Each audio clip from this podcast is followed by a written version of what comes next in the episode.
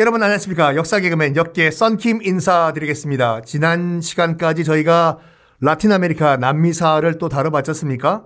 그런데 저희가 이제 뭐 미국사, 남미사, 1, 2차 대전 쭉쭉쭉쭉 하다 보니까 너무 지금 숨이 가빠가지고 잠깐 쉬어가는 인터미션 개념으로 아주 맛배기로 제가 준비를 했습니다. 뭐냐면은 많은 분들이 이제 중국 고대사를 이제 읽고 이제 관심 있으신 분들이 춘추 전국시대를 다뤘던 여러 가지 책들이 있는데 사마천이 쓴 사기란 책이 있거든요. 사기치지 마 할 때 그 사기가 아니라 이 사마천이란 인물, 그 한나라 때 한무제라는 황제가 있었어요. 이 한무제는 우리 국사에도 상당히 관련이 있는 분인 게 뭐냐면은 고조선을 멸망시킨 사람이 한무제예요. 그런 다음에 고조선을 멸망시킨 다음에 낙랑군 등등등 한사군이라고 하지 않습니까? 그거를 만든 사람이 한무제라는 한나라 황제인데 그 한무제 때 역사가가 사마천이라는 사람이 있었거든요. 그 사마천이 쓴 역사책이 사기라는 책인데 상당히 분량이 엄청난 책이에요. 그 가운데서 이 사기 열전이라고 있거든요. 여러 인물들의 얘기가 있는데 가장 중요한 인물 얘기를 잠깐 여러분과 한 뭐 1주차 이 정도 넘어 한번 다뤄보겠습니다. 좀 쉬어가야죠, 우리도 이제. 어떤 인물이냐? 바로 우리가 알고 있는 토사구팽, 그다음에 와신상담이라는 고사성어가 나왔던 그런 스토리, 오자서라는 인물의 스토리를 말씀드릴게요. 일단 중국 고대사 잠깐만 여러분 그 배경 말씀드리면 복잡하죠 여러분들. 제일 머리가 아픈 게 로마, 그리스 로마 신화들이랑 이름들 무슨 땡땡. 그런 다음에 중국 춘추 전국시대 나라가 수없이 많지 않습니까? 근데 간단히 설명드리면은 중국 고대 왕국이 세 개가 있었어요. 하나라, 은나라, 주나라. 은나라를 또 상나라라고 하고 하은주라고 외우시면 돼요. 뭐 예전에 여자친구 이름이 은주라면 성씨가 하시고 은주야! 하은주인데 맨 마지막이 주나라. 여기서부터 보통 이제 앞에 은나라부터 이제 그 신화가 아니라 역사로 치는 것 사람도 있고 확실한 팩트는 이제 주나라부터 이제 중국 역사가 이제 기록들이 나오기 있는데 하은주의 이제 주나라의 주유왕이라고 있었어요. 유왕. 주유소 할 때 그 주유가 아니라 주유왕이에요. 이 주유왕이란 사람이 애첩, 본부인은 아니라 애첩 포사란 인물에 푹 빠져가지고 나라를 말아드셔요. 요 얘기는 또 나중에 말씀드리겠는데 이 포사가 웃지를 않아, 애첩이요. 앞에서 광대가 무슨 뭐 놀이를 하건 뭐 코미디를 하건 개그를 치건 웃질 않아요, 포사가. 저 이쁜 포사 웃는 거 한번 보고 싶은데 이 주유왕이 포사야 제발 좀 웃어봐라 띠리띠리띠리 안 웃어요. 그런데 마침 저기 오랑캐가 쳐들어왔을 때 봉화가 올라가지 않습니까? 근데 그게 가짜 봉화로 밝혀진 거예요.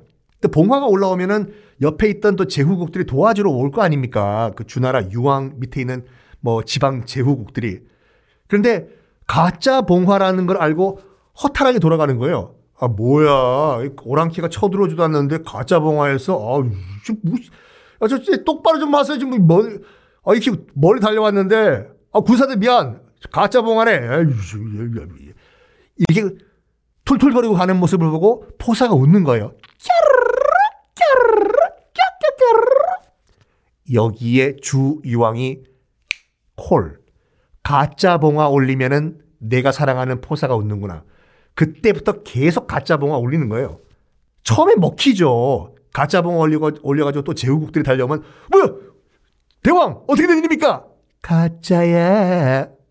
또 뭐야 이거 참. 그거 보고 또 포사가 깨르르 몇 번을 해요. 나중에 제후국도 알죠. 또 봉화 올라오니까 저기 이제 봉화 올라옵니다. 야, 또 지금 사기치는 거니까 야, 나 또 그냥 됐다고 해. 그런데 이땐 진짜였어요. 서쪽에서 견융이라는 오랑캐들이 쳐들어온 거예요. 주나라에. 진짜 봉화를 올렸음에도 불구하고 저기 지금 저기 봉화 올라오는데요. 놔두라니까, 그 가짜라니까. 진짜 나라가 뒤집어져 버려요. 오랑캐에 짓밟혀 버립니다. 그래가지고 주 유왕이 튀어요. 어디로 튀냐면 그 당시의 수도가 지금 중국에 그 가면 진시황릉이 있는 장안이라는 도시가 있거든요. 혹시 모르시는 분들은 잠깐 퍼자시고 중국 지도 한번 보세요. 장안 지금 서안이라고 불리는 서안시 보이죠? 거기가 수도였거든요. 서안을 버리고 어디로 튀냐면 조금 동쪽에 있는 낙양, 지금도 있는 낙양이란 도시로 튀어요. 요게 왜 중요하냐면 그걸 기점으로 해가지고 주유왕이 튀는 걸 기점으로 해가지고 서주, 동주 시대로 나누거든요. 서안이 조금 더 서쪽에 있지 않습니까? 튀기 전까지만 하더라도 서주 시대라고 부르고 튀어가지고 동쪽에 있는 낙양으로 간 시대를 동주 시대라고 합니다. 이 동주 시대가 펼쳐지면서 왕이 튀었는데 밑에 있는 제후국들이 한테 영이 쓰겠어요? 야, 저 주나라 저 알고 보니까 뭐 별거 아니네. 무슨 자기가 무슨 대빵이라고 저러고 있어. 야, 우리 그냥 대충 저 주나라 왕한테 아이고 대왕님 그간 안녕하셨는지요. 무난 인사만 드리고 우리끼리 그냥 한번 너도 왕하고 나도 왕하자. 다들 왕이다! 하면서 나라가 4분 5열돼서 찢어져 버려요. 그 시대를 춘추 시대라고 부릅니다. 왜냐면 그때 공자가 태어나거든요. 공자가 고 춘추 시대를 소재로 한 역사서를 써요. 역사책. 그 책 이름이 춘추예요. 공자가 쓴 역사책 이름이 춘추. 그래서 그 시대를 춘추 시대라고 부르고 이때까지만 하더라도 형식적이나마 여러 가지 제후국들이 그 주나라 왕실 물론 힘도 없고 튀어버렸지만 그래도 무난 인사드리고 주나라 대왕님 안녕하셨습니까? 뭐 힘든 거 있으면 연락 주세요. 제가 뭐 없는 거 재산이지만 뭐 필요한 거 있으면 보내드리겠습니다. 안녕. 대왕 노릇은 인정을 해줬어요. 그런데 이것도 한두 번이지. 나중에 주나라 황실이고 머시기고 말이야. 수많은 제후국들이 너 한번 붙어볼래? 네가 잘났어? 우리가 잘났다. 우리가 잘났어. 싸우자. 헬게이트가 열려가지고 수많은 제후국들이 갑자기 전쟁을 일으키는 시대가 옵니다. 그 시대 보고 전국시대라고 하거든요.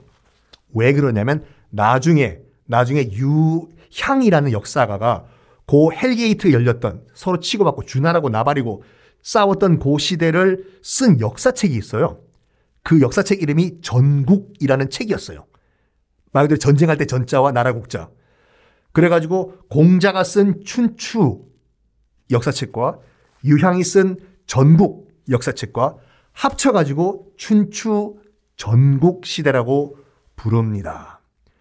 오늘 우리가 다뤄볼 스토리는 춘추 전국시대 가운데서도 춘추시대의 스토리인데 춘추 5패라고 해가지고 춘추시대에는 5개의 강력한 제후국들이 있었어요.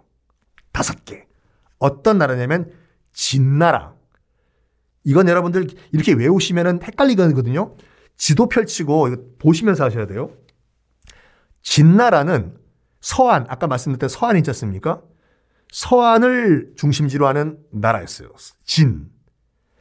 제나라가 있는데 제나라는 지금 중국 지도 보고 계시죠? 산동반도, 칭따오. 산동반도를 그 거점으로 하는 나라가 제나라. 초나라가 있거든요. 초나라는 사천 짬뽕, 사천 짜장면, 사천 지역이에요. 그 다음에 오나라, 월나라가 나오는데 오나라, 월나라는 지금의 상하이, 상트위스트, 상하이 부근이에요. 지도 보고 여러분 중국 역사도 그렇고 그리스 로마 시대도 그렇고 대충 지역 이름만 외우시면 나중에 다 까먹어버리거든요. 감 잡으셨죠? 이 춘추시대의 5개 강대국 진, 제, 초, 오, 월 가운데서 그 오자서란 인물이 나오는 스토리의 그 나라는 초나라, 오나라, 월나라. 그러니까 중국의 약간 남쪽이에요. 그러니까 지금의 상하이 지역이요. 자, 이제 사마천이 쓴 사기의 오자서 열전 본격적으로 한번 들어가 보겠습니다. 지금 아니요, 다음 시간에. 여러분 안녕.